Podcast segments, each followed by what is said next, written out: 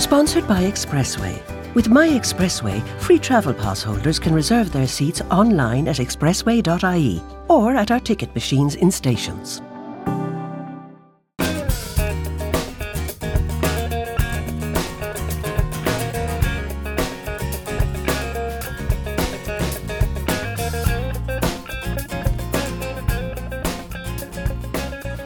Hello, I'm Conor Faughnan and this is Driving Life.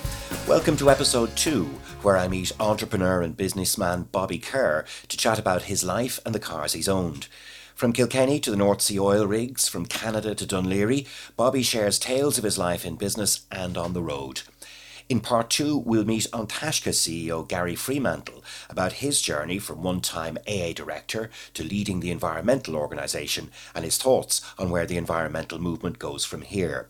But first up, it's Bobby, who was kind enough to meet me for a chat in Dún Laoghaire. We found a coffee shop, which was nice, but wound up giving poor Conor O'Hagan a huge job back at base, removing clatters and bangs and whooshes and tidying up the audio. Sorry, Connor, and apologies to all for a spot or two where the sound is ropey. Anyway, off we go to Dún Laoghaire, and let's meet Bobby Kerr. Bobby Kerr, you are very good to take the time to talk to me. Lovely to meet you, Connor, in a in a coffee shop in Laoghaire. A very nice, appropriate place to start a conversation. Now, where else would you meet Bobby Kerr but A, in a coffee shop, and B, in Laoghaire, which is your stamping ground now? It is. I've lived here for, what, 30 odd years. Um, yeah, so a place I love. I'm right beside the sea.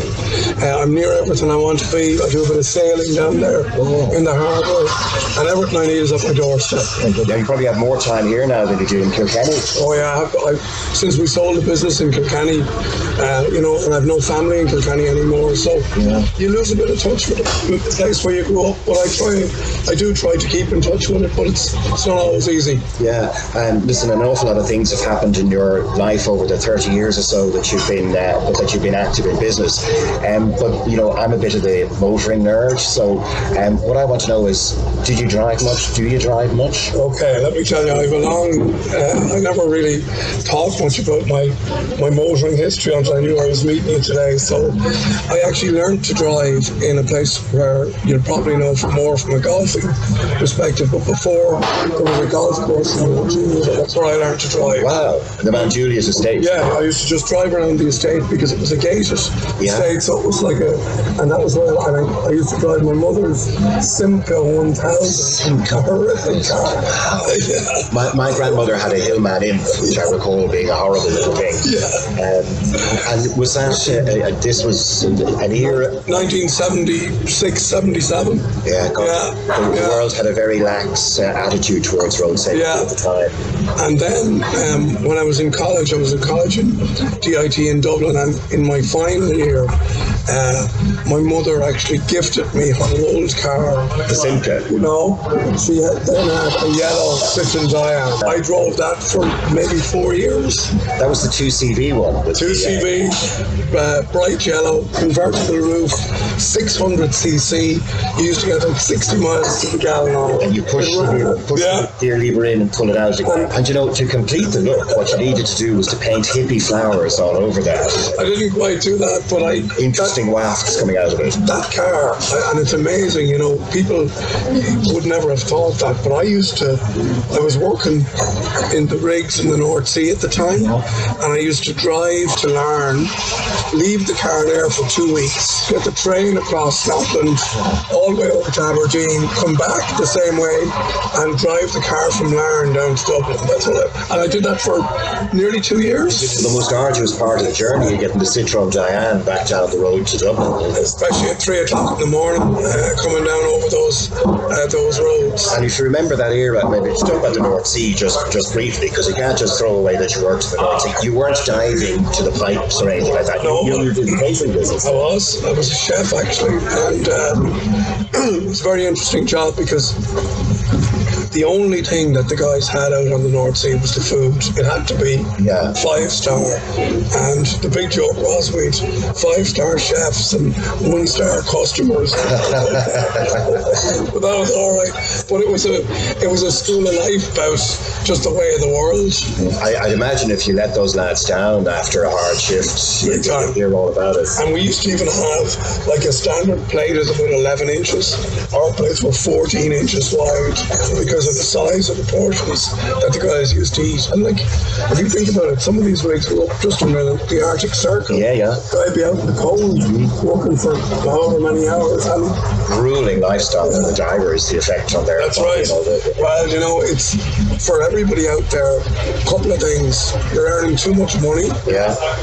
You've got two weeks like really, really hard work. Then you've two weeks where you've nothing to do. You spend the money, and it doesn't end well for lots of people. No, I know. So you land in Aberdeen like a like an old-fashioned sailor in Shanghai. And you go mad. You get Yeah. mad, yeah. Yeah, yeah. Aberdeen had crazy property for the most expensive city of the UK for a while. I remember in, in the early 80s in Aberdeen, you used basically go, and if you were, say, going out at 4 o'clock in the morning and you wanted, you'd go to a guest house. So you're in this dormitory with all these guys that you don't know, all who were going off for the next day. They were charging like 50 sterling or something. Oh, yeah, which uh, but for context, you may as well have been in the Ritz. Yeah, yeah, in, in this dump. Because was the only place you could get. And, and, and then, uh, so a couple of weeks doing that, and you're back in the Citroen Dyane, uh, nursing nursing its way nursing its way back down to Dublin. Um, did, did you do a proper driving test? I failed my driving test. I did my first driving test on my 17th birthday because that was the age you were. There you go. And I failed it, and I was absolutely devastated. I remember being, it was probably my one of my biggest disappointments because my father was in the hotel business, Yeah. and I used to work part time for my father, driving his van uh, and distributing staff around all around the Kilkenny metropolitan area. Um, and would you say you're a, would you say you're a good driver? Uh, I don't think I'm bad. I, I don't drive fast. Uh, That's a good character. Um, I, I, and I, I do. I like, sometimes I think I don't really enjoy. it. Like I, I, I like kind of. I, I have a mixed relationship. Sometimes I like to go on a drive. Other, other times, I couldn't care if I. never- I hate traffic. So, so like when I worked in town, as I worked in town for um, first when I was in Bewley's. Yeah. I ended up in Stephen's Green. So within 100 yards, I was for 25 years, and I rarely took uh, my car to town. I always used the Dart, which is only a minute from me here in, in Sandy Cove. Yeah, why would you do anything else? So, so for me, uh, I just wouldn't do that commute. Um, but then, you know, I work now, say, on the Cliffs of Moher. I drive down there, and I love the drive. that could be beautiful. Yeah. Yeah. So, so I, I, I, I'm not somebody who's like obsessed with driving. And, and, and you're not one of these people who has, uh, you know, four or five different cars in the, in the No. garage. No. Something timeless, something No. classic, something snazzy. None of that. I have, I have a, I have a nice car. I have a, uh, a white Porsche Cayenne. That, That is a that I nice car. Three years ago, four years ago, and the thing about me was, I, I, if I buy a car, I keep it for a long number of years. Yeah. Some of the cars that I've had, uh, I had when my father died. He left me a, uh, well, he, he, it was his car, and it was my brothers didn't want it, so I got it. A Daimler Sovereign, Ah. which I drove for six years, I'd say, and I, Magnificent car. beautiful car, and it was it was an old car. It was just about becoming a classic, and unfortunately, I regret this to this day. I probably drove just that bit too far and too long, and water from the uh, radiator got into the gearbox on the Stillorgan dual carriageway. The whole engine seized. Oh lordy! I wonder if we're past the era of cars that were almost like having a boat. You know, part of the part of the thing was fiddling with it and maintaining it. I've, I've had a boat here in Dundee for 25 years. Same boat. Very good. Yeah, uh, myself and another guy have owned it and we've raced it uh, re- religiously every Thursday and every Saturday afternoon. Uh, and, you know, that was that was my sort of toy, so I never really needed to do the car thing Very good. once I had that. Yeah, I never really. Well, I used to go fishing with my dad, and uh, he had a 17 and a half foot kind of cabin cruiser that we could take out on Canal Bay or go looking for sharks and we're ambitious. And we did a bit of lake fishing on that. But I never really took that. Good, good friends who were very, I have a nephew of mine who's into the sailing uh, uh, and a member of the National Yacht Club in, in Stanton. And there were a couple of people in there. And uh, it was one of those it's like gets under your skin, it stays under your skin. Well, the way it was for me was you could only. I, I played rugby a lot in my earlier days, and then when I gave up rugby, I was looking for something else, and I actually took up sailing when I was in my early thirties. Oh, right, yeah. So I wasn't. I didn't sail as a young. But then I, I got Not too much salt water in Kilkenny, really. No, no lighthouses either. um, so it's it's it's so a lot of the guys I actually played rugby with ended up coming sailing with me, and we've all sailed together for all those years. Yeah, well, sure, Dún Laoghaire. It's It's, been a great journey. it's, it's, it's, it's a Dublin thing. It's a very good pal of mine is a, is a guard, actually, but she's very serious about her sailing. So, uh, you know, you'd be in touch the odd time. Where is she now? Well, she's halfway across the Atlantic. Yeah, yeah. Well, no, I've, I've- done the round Ireland. I've done a few of those. I did a, um, a called the Round the Island race last year in Cowes, where you race, The Isle of Wight. you race around the Isle of Wight, seventeen hundred boats on the starting line. Unbelievable. And you don't like traffic. So that was good. So yeah, a few things like that. Uh, so, lifelong in Ireland, Bobby. You did, no, you did go to Canada for Yeah, and I, I was in Canada in the States. I have to tell you about the car I had when I was in Canada because again, I arrived there. I, I had I hardly, I, I, I was hardly a word of Canadian. well, I, I, no money. I was broke. Right. and I bought uh, a, a Pontiac Ventura, it was called, which was a, this is a huge, big. you, know, you could fit four people in the front seat. and I, I paid $700 for it. And if you went over a puddle, the water used to come up and you'd get wet. so it was, uh, but it, it, I, I, I knocked two years out of it. And I remember there was a scrapyard beside the airport in Toronto. And I drove, when I was coming back to Ireland, I drove into the s- scrapyard, left the keys in the ignition and just walked away. Got there in its dying breath. I left the car there, and that was the last any of us ever saw. And I took the number plates off it, which I still have. Oh, Yeah, fantastic. yeah, yeah. Yeah, well, I hope it's not still there. Or some fellow is looking for me to charge me a tow away or something like Yeah, that. very good. Yeah. Travelling with Expressway and your free travel pass is made easier with a reserved seat. When booking journeys at expressway.ie, make sure to select Seat Only Reservation Free Travel Scheme and pay just €2 Euro per trip to guarantee you a seat. Bookings can also be made from ticket machines in stations, and priority boarding will be given to those who book in advance. Travel without a booking is still more than welcome if you prefer, provided we have space on board. Take it easy with your free travel pass and expressway.ie. Think you're not smart enough to own a smartphone? Well, think again and think Doro. Doro phones are designed specially with the older person in mind. They're easy to use with louder sound and larger text. Plus, numerous state of the art features that don't compromise on performance or quality. To learn more about the full range of high tech Doro phones, visit doro.ie. Doro phones. Make friends with innovation. If you're enjoying this podcast, why not subscribe to Senior Times, the magazine and website for people who don't act their age? Or maybe you have a loved one or a friend who you know would love to read more. You can buy a subscription and have the magazine delivered direct to their door. To subscribe to Senior Times, visit the website at seniortimes.ie and like us on Facebook at facebook.com forward slash senior times. And, and so, li- life in Dublin, you have four daughters. I do. Uh, I, I, only, I know one other person with four daughters. He's my brother, and um, that household is just chaotic. Poor fella is heavily encumbered. Well, I've. I've only two of them living with me now. Um, the older two have moved on. At least they, they, they still live in Dublin. But uh, do you know what? It's it's it's it was the best crack over the years having the four of them there. It's still a great crack. It is great crack, And, great and uh, I really, really, I've enjoyed every second of it. Did you teach them how to drive? Third daughter, Rebecca. Um, she, we had she was the only one who really, really wanted to get out and drive. But she used to go to pieces when she had her test. Guess how many times she failed the? This is going to be harsh on poor Rebecca. Hey, listen, it, it took me it took me three goes, so I'm not going to I'm not going to slag poor Rebecca. Give me a number. Eight. She, and the only reason she got it in the eighth time was she pleaded with the people in the centre could she have a supervisor because she was uh, she was having a nervous reaction to the whole process. So a third lady went in the back with the instru- and she passed it down. And do you know what? I'd be willing to bet that Rebecca is a very safe driver. And a good driver. And my youngest girl, Michaela, is about to do her test in the next few weeks, actually. Very good. So she's been, I've been driving a bit with her, and we had to have a kind of a rule. Okay, Dad, this, these are the rules.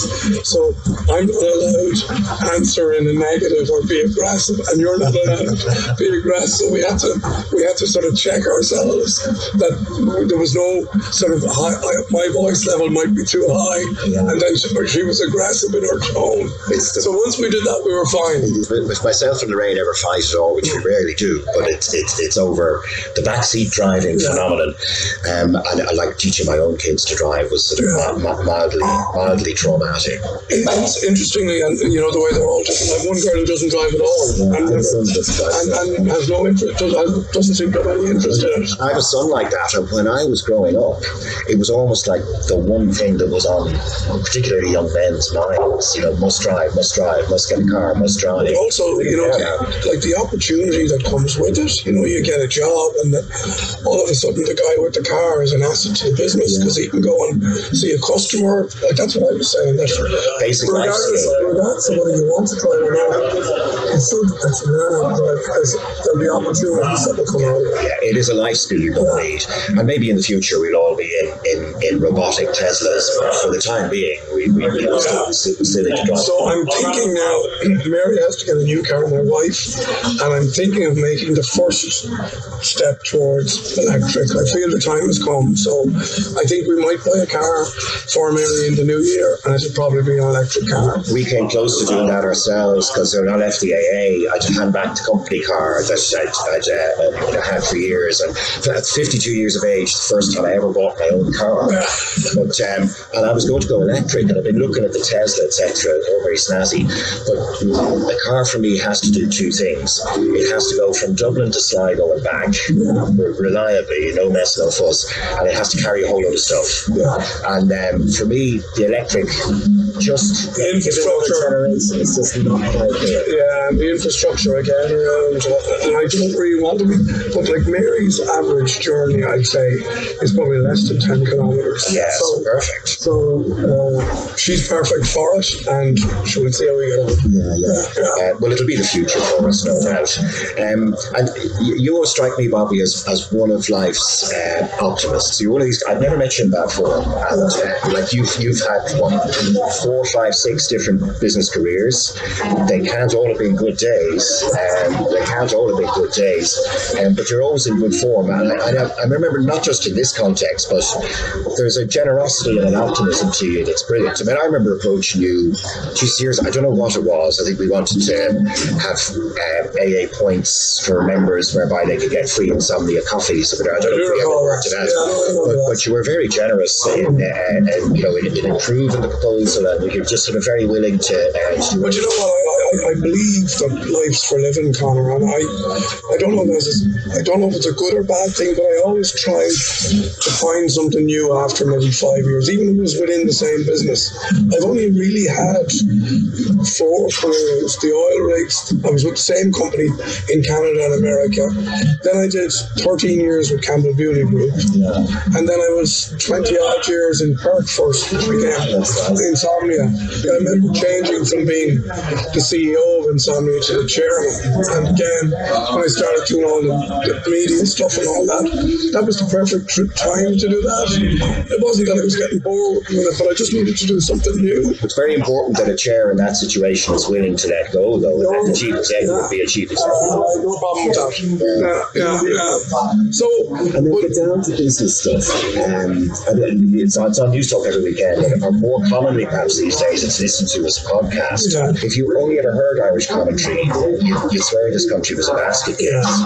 Whereas when you're talking to people, there is a sense of, I think I get a sense of optimism, even if you're talking to just try and be optimistic. I do think that there's always opportunity, even in a time of adversity. I, and I always do try look for the best in any situation, any individual. And that's just, and I'm blessed that that's just, I don't have to think too hard about that. So, so uh, you, you say only a couple of years, but you did the media stuff as well. You were a dragon, which is, I think, is a hoot. But uh, a bit fair play to you to, to get I. I, I did that for four years. I said if I if I spent much longer time there, I wouldn't have any money left. I, I also do some pro bono stuff. I'm You went to Zambia a couple of years back. I we built a house, uh, eleven of us in six days uh, from, from the ground up. Was that the Niall Mellon one? That was South That Africa? that was actually a- Yeah, Very good, yeah. we uh, they were all guys who were all old mates of mine and we're the best at crack. And then we handed the house over, the keys and all, to a family and got on the plane and came home. It was Very rewarding Yeah. to do, yeah. You know what? As I say, like, one of the things I do, I work with the Great Irish Lighthouses, which is basically the marketing arm of uh, the Lighthouse for Irish Lights. And I, I do that pro bono. I do the Cliffs of Moher, which again had 1.8 million visitors. Yeah, uh, amazing. during 2019. That's a big business. I'm involved in that. Those kind of things. And then I do some, I've done a lot of charity stuff. I don't like to talk too much about that because that's just something you do. It does keep the brain active. Yeah, that's what you do. But I'll always be doing something like, I, even though I'm largely retired from insomnia now, I never wake up in the morning and say, "What am I doing today?" I always have stuff to do. So Well, first first thing for me is grab a cup of coffee. So, yeah. Uh, and so, in all those careers and jobs and roles, is there a favourite? Is there a thing? Is there a bit Well, back on and say, do you know what? Well, do you know what I really loved? I, I loved all, and again, I was in it a long time, but I loved the coffee business. And the bit I loved most about that business was opening new shops. The, the, the, the buzz I got of finding a site, fitting it out, getting all the staff in, opening the shop, watching the sales. and that was always you. That wasn't a franchisee that you're No, we, no, we did that. We did that ourselves for most of. No, yeah, no, that was us. Even in Bewley's, I opened a new Bewley's in Edinburgh. I remember that, and again, it was a kind of groundbreaking thing. Um, and we opened in Luton Airport and some mad places. Yeah, I, th- I, actually, I, was- I think I remember it might have been Luton Airport, but I was in somewhere completely obscure, and I just did a double take said, "But "That's a beauty." Yeah, yeah, yeah. So that was a great brand as well. It, it, it, it was a brand that needed to change and it had some difficulties. Unfortunately for Bewley's, you know, I was, it, there was a whole new wave of how coffee was and their customers didn't want them to change and they were trying to change and they kind of got caught in this place of being a loyal and old trusted brand and, It was kind of the clear. not being cool Yeah, not being it was kind of the Cleary's dilemma, wasn't it? You know, I mean, yeah, that's exactly it. Yeah. So I think if, if there's a key to it, is it just you know uh, stay fresh? Well, uh, well, I think you do have to, and it's, it comes back to reinvention. You know, brands need to do the same thing as individuals need to do. You just need to, you need to look forward rather than back, and you need to say, right, here I am today. What am I going to do with this business or this brand for the next five years? And You don't have any disasters to report before we're done, do you? Like, did you ever, did you ever crash car? I was, I was in my, I had a Jeep back up from Kilkenny, and I looked down to change the radio station, and I looked up, there was a Toyota Yaris in front of me, which, which was, I'd say, about two weeks old, and I plowed into it. This, this is a kinetic mismatch. And, and your man said, Jesus, I bought that car last week in the garage. Oh, and, I, and I said, this is its first one. And I said, look. So I just I sorted it out there, and then it was no Well, issue. I Totally my fault. I put my hands up. Well, at least nobody was, No nobody was hurt. Oh, Yeah. yeah. So it, it, it, it, barely, it barely counts if nobody's hurt. Oh, gosh. Oh, no one, no one died. Yeah, very good. Uh, well, listen, uh, uh, many more years of, uh, of, of safe life on the road, and uh, I'll be checking in with you periodically, roughly every, roughly every five years, to see what fresh new career you've embarked on. So if I come looking for you in five years' time and discover you're on an oil rig somewhere, I know that Bobby's getting active again. Thanks a million. Sponsored by Expressway. With My Expressway, free travel pass holders can reserve their seats online at expressway.ie or at our ticket machines in stations.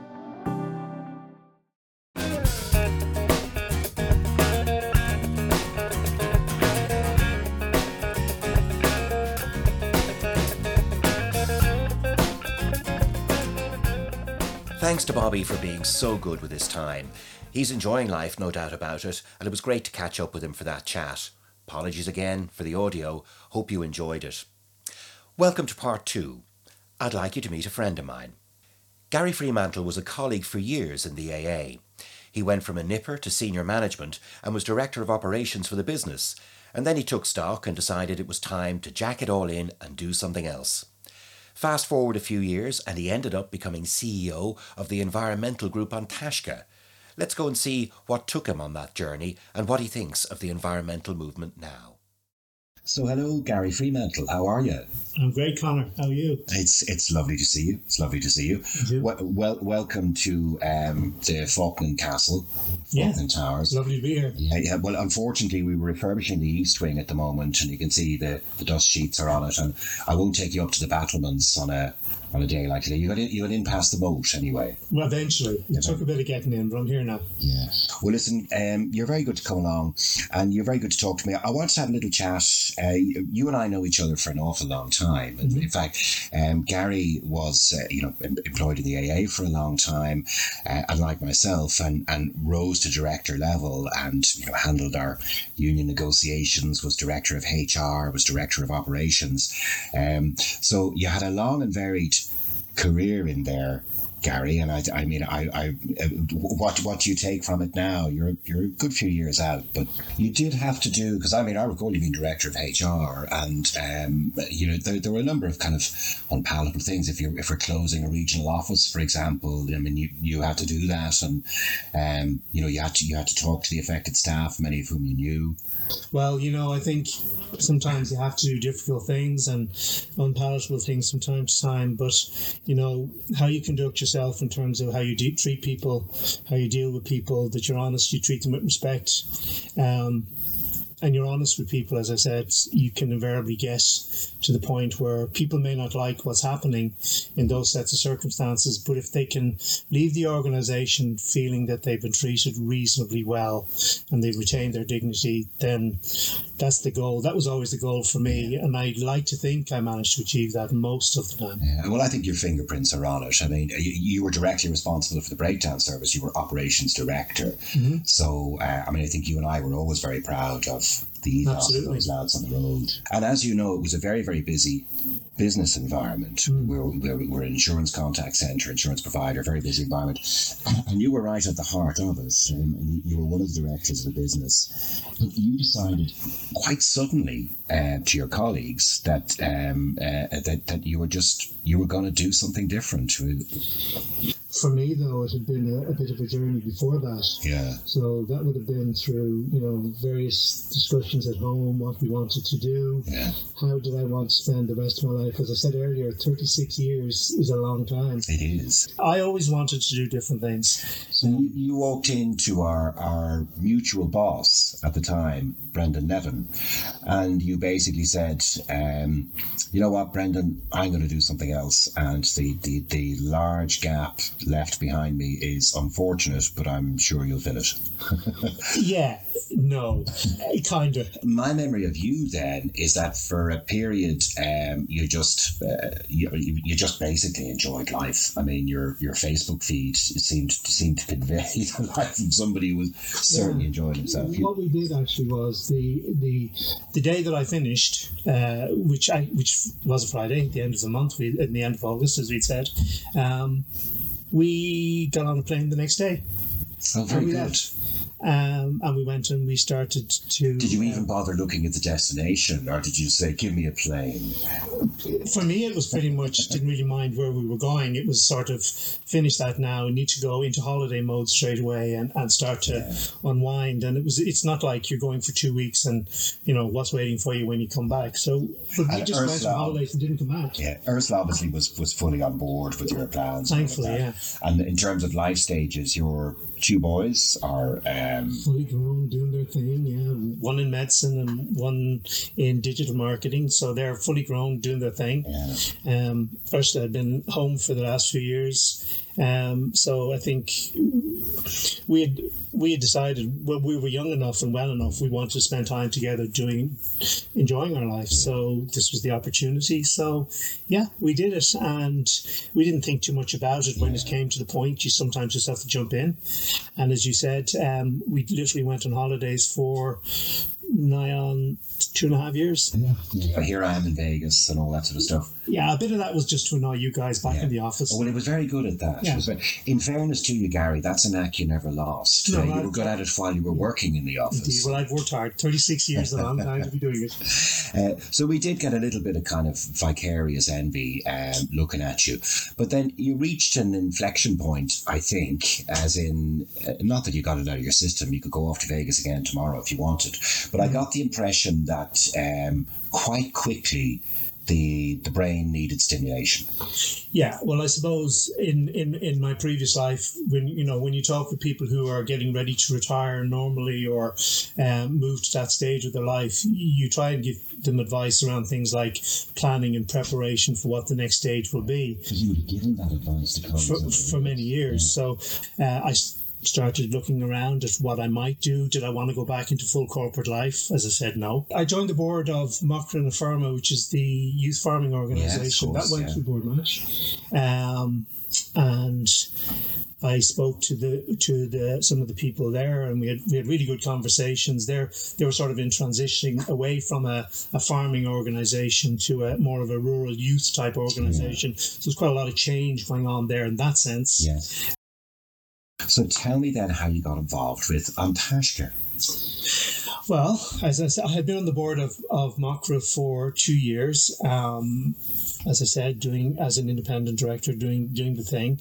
Um, so you, you joined the board of An Taisce initially. I did. So um, there, there, that organisation was going was going through a significant change, and um, and I spent I think about 18 months then on the board with them, where, uh, as I said, as the independent person, you'd be questioning why such and such a thing happened or why we didn't do certain things, so on and so forth. Um, and it became very, I suppose, evident quite quickly to me mm. that there was a lack of structure within this really, really good organization. Yeah. And that was mainly because it had been volunteer led for so long.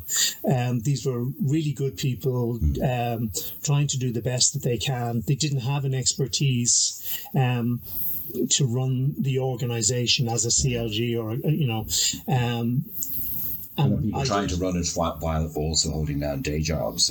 Absolutely, absolutely. So you know, you had we did, had a number of employees that were there, and it did it did run a number uh, of programs. But from a management perspective and mm. from a, an executive perspective, to sort of top and tail it and make sure that it it did, did all the things it was supposed to do, it didn't have that expertise. So um, the long shot of that was the board said, "Look, we understand there's a, a gap here."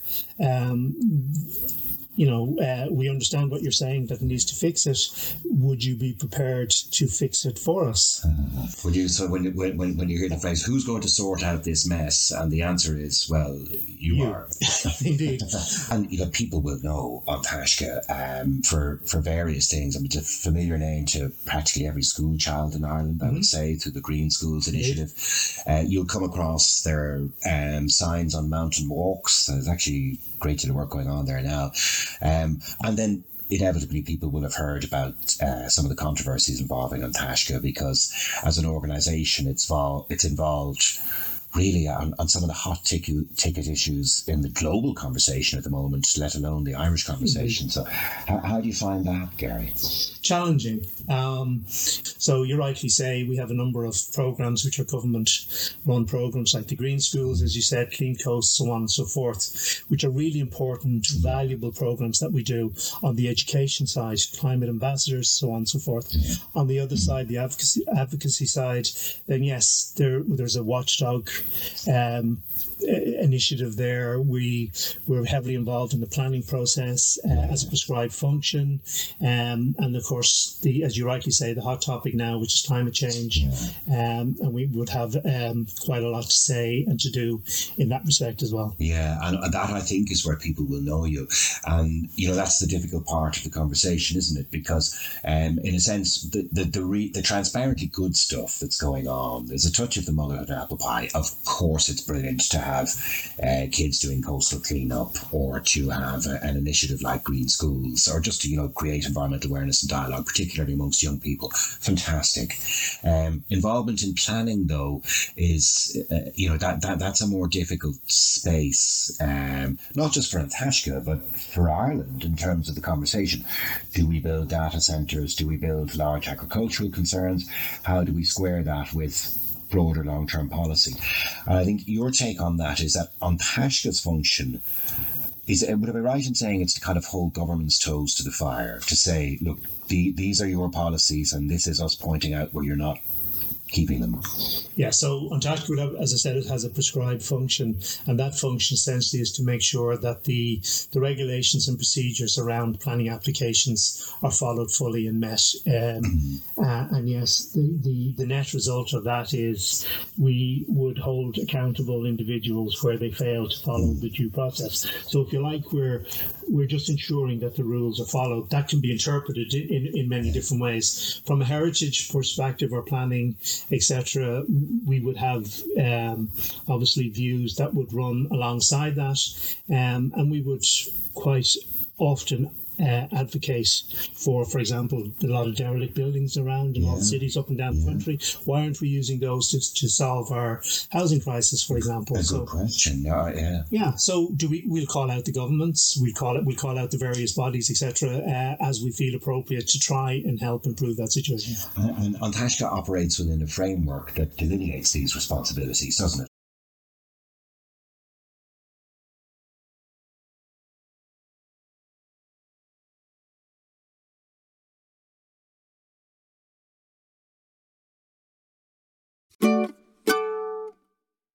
Travelling with Expressway and your free travel pass is made easier with a reserved seat.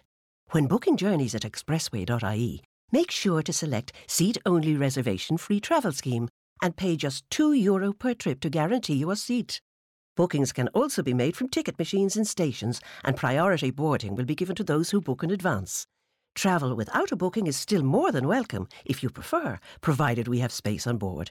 Take it easy with your free travel pass and expressway.ie. Think you're not smart enough to own a smartphone? Well, think again and think Doro. Doro phones are designed specially with the older person in mind. They're easy to use with louder sound and larger text. Plus, numerous state of the art features that don't compromise on performance or quality. To learn more about the full range of high tech Doro phones, visit doro.ie. Doro phones. Make friends with innovation. If you're enjoying this podcast, why not subscribe to Senior Times, the magazine and website for people who don't act their age? Or maybe you have a loved one or a friend who you know would love to read more. You can buy a subscription and have the magazine delivered direct to their door. To subscribe to Senior Times, visit the website at seniortimes.ie and like us on Facebook at facebook.com forward slash senior times. I know you've old Gary in, in terms of uh, we used to joke about your your um, uh, your, your, ability to manage relationships. I mean, we had. Uh, I mean, I think one. it was you who set the ethos, but I think one of the reasons why we had a great union in the AA is that you know you have a great union if you've got great staff and you deal with them in a good way. Um, but you know when when hard negotiations did have to be done, um, you you you always tended to be, um, I think, conciliatory and um, you know, tables weren't thumped. It was more, uh, um, uh, more subtle conversations had and, and, more long term conversations. So I'll tell you where I'm going with this is that I, I, I have a mental picture of you trying to deal with angry farmers who are figuratively speaking, marching up the path to An Taisce, or maybe, you know, doing so in the modern way mm-hmm. via mm-hmm. social media or whatever yeah. it is. But uh, uh, so, how do you deal with um, those potential points of conflict? Do you engage? And... So, I think, well, I think, you know, you're you're touching on areas of, of policy. So, I think our view would be that uh, policy, be that government or leadership mm-hmm. in the area, is is leading farmers if you know in in a particular way which we don't think is right. Fundamentally my view would be that farmers are doing a really important job. They are guardians of the uh, countryside. Um, we have to look after our farmers. We have to reward them appropriately government policy has been focused on um, rewarding farmers, for example, for growing the national herd and doing certain behaviours. We should not be surprised then when they find it difficult um, when they've been told to do something different. We have to find ways to explain to them why they need to do it different, but we also need to make sure that they're rewarded appropriately um, and that they're not scapegoats. So the I lay the blame uh, and the challenge uh, at the feet of the leadership, not at the farmers themselves, mm-hmm. and that's the important message that we need to be getting across. They're not scapegoats. Yeah, and, and you know, unfortunately, often often they are um, are, treat, are treat, treated as such. Um, and if in the future, in the twenty first century world, we have to think of our farmers as our land managers rather than, mm-hmm. um, you know, uh, it's one of those funny things. We need to produce food. We know we need to produce food. For some odd reason, we seem to have to produce food at a profit. Um, why one wonders in the broad scheme of things. I mean, I know it's you can't reinvent the world, but you know we don't have coin-operated streetlights. We don't expect them to self-fund, and yet we expect farmers to um, operate entrepreneurially in a system that provides subsidies. But I, it doesn't feel as if we're designing for them and for us uh, better better land use. No, uh, but I, I, think I think we're beginning to to move into a space where people are seeing things differently, and I include the farmers in that. But it's also important to say the problems we have are not just about farmers. Farmers are just one part of the overall equation that needs to be addressed. Transport is another. There, we already know there's going to be many sectors in, our, in, in Irish society that's going to be affected by the carbon requirements and changes that are going to be needed. Mm. Um, farmers are high profile. Farmers have, you know, have, have a lot. Perhaps in terms of cases where they've bumped up against An Taisce, yeah. so to speak. Yeah, but you know, um, whilst there's a conflict of policy and what should be done at the end, as I said, we don't see. Uh, nor should we ever presume to treat farmers as, as the enemy. We need to understand and work with them. As I said, it's a leadership challenge that needs to be done. There's some contentious issues out there, not, not least of which uh, a court case that's ongoing at the moment. Um, but that will come and go. Yeah. Um, and we have to look to the future. We have a, a climate crisis to solve, and the only way we're going to do that and is by working together, yeah. and that's all about relationships. Is there an essential tension in um, any any of these sort of broad movements, not An Taisce specifically, uh, but on the one hand, you have the pragmatists who kind of understand the journey, um, understand, for example, there might be a long tail in diesel usage in Ireland, but you know we're going to get there, etc. Um, versus the uh, well, I was going to say zealous. That's probably unfair, but you know what I mean. The the, the fire charging people who who see crisis and can't understand a, a, a lack of urgency in response. Does An Taisce have to you know, steer those two and find consensus between them? I'd like to think it does. I mean, An Taisce has its detractors. You know, um, there are perceptions around An Taisce being a sort of a faceless, um, middle-aged white organisation that declares policy in the background and what have you. Um, and there are people out in the environmental movement who are out protesting seven days a week and, and, and fighting the good fight. You know, and I think the environmental movement is has a range of concerned citizens that are out there. But, it's a broad church. It's a very broad church, but it's becoming more about the people outside of, of, of that movement are becoming concerned for the future. So I think it's spreading, be, it's bubbling over beyond that environment.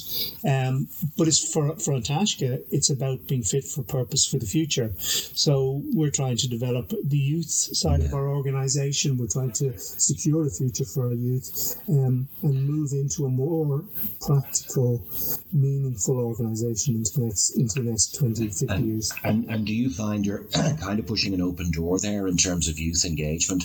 I mean, uh, you find a lot of things that uh, um, you know you, you, young people are actually extremely motivated on this. They have thought the issues through. If, if you see your your you told me you had a, you had a pretty good surge in An Taisce membership relatively yeah. recently. Mm-hmm. mm-hmm. Um, was that uh, young people and zealots, uh, or was it um, farmers and pragmatists uh, coming into you?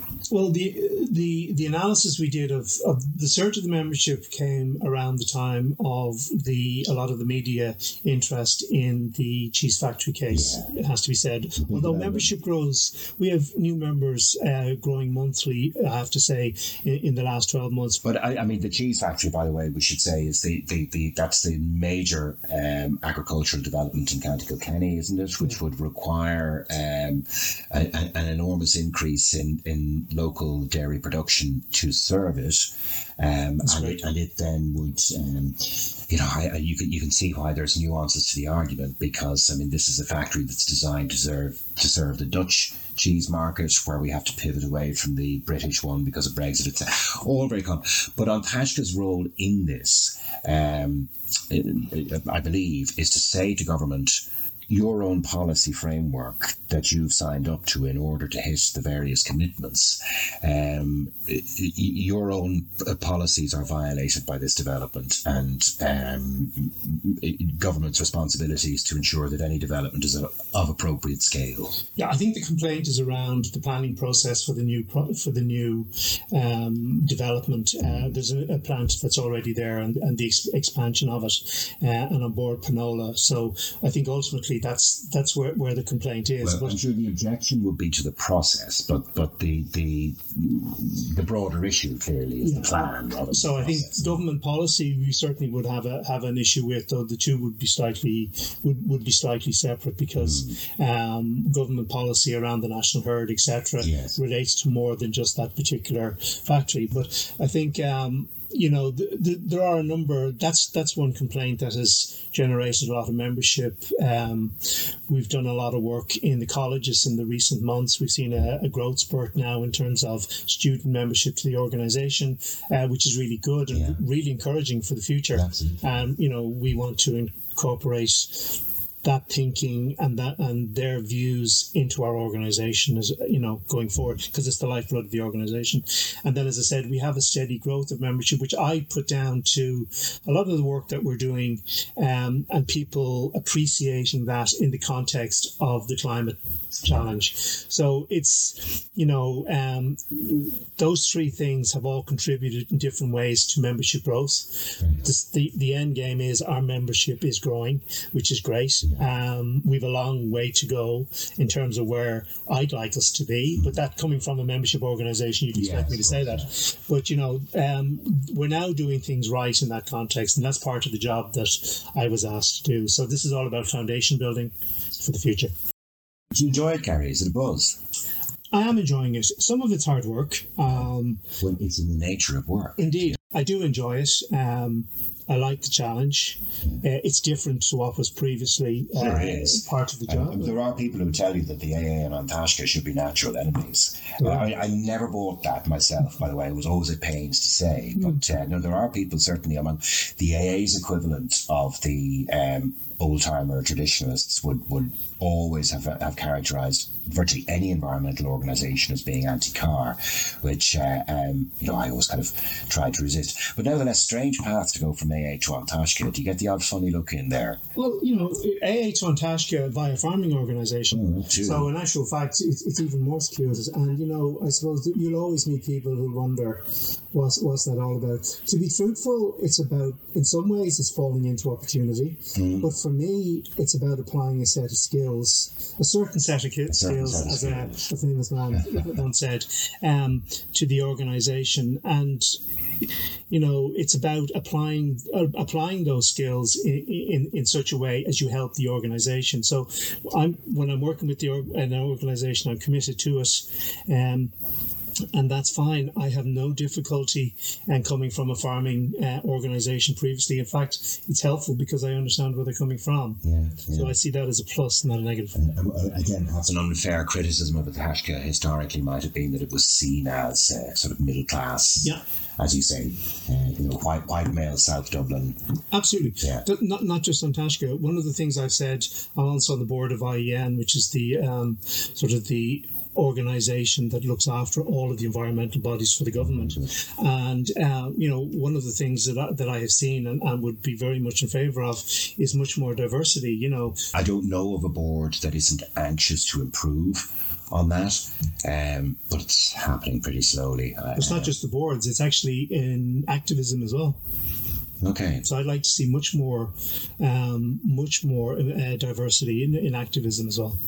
One that reflects Ireland's population. Absolutely. With, uh, yeah, yeah. ten percent of Irish people yeah. were not born mm-hmm. on the island, and you know there are plenty of people who need to be engaged, rather than to leave the conversation to the traditional Wales, so yeah, to speak. Absolutely. Yeah. Absolutely right. Um, uh, well, listen, Gary, I, you're very good to talk to me. Um, I, we, we shall we shall stay tuned into you, and we'll, we'll know if you've slipped off somewhere else too. Uh, I, if I see photos of you in Machu Picchu, I know that Gary Gary's got another bender. He'll have another career shortly. Well, there's one thing's for sure, Conor. I'll be sending you a text telling you where I am, no doubt. Oh yeah, no, you certainly will. You certainly will. So thank you to Gary Freemantle. It was great to catch up with him. No doubt he's at a sharp end in the environmental debate, but he believes in dialogue and consensus, and he leaves me thinking that An Taisce is in good hands. Thank you for listening, and I hope you enjoyed it. This has been Driving Life with Conor Faughnan. If you did enjoy it, or bits of it, then maybe you'll check in with us next time. Until then, drive safely, live happily, and do come see us again.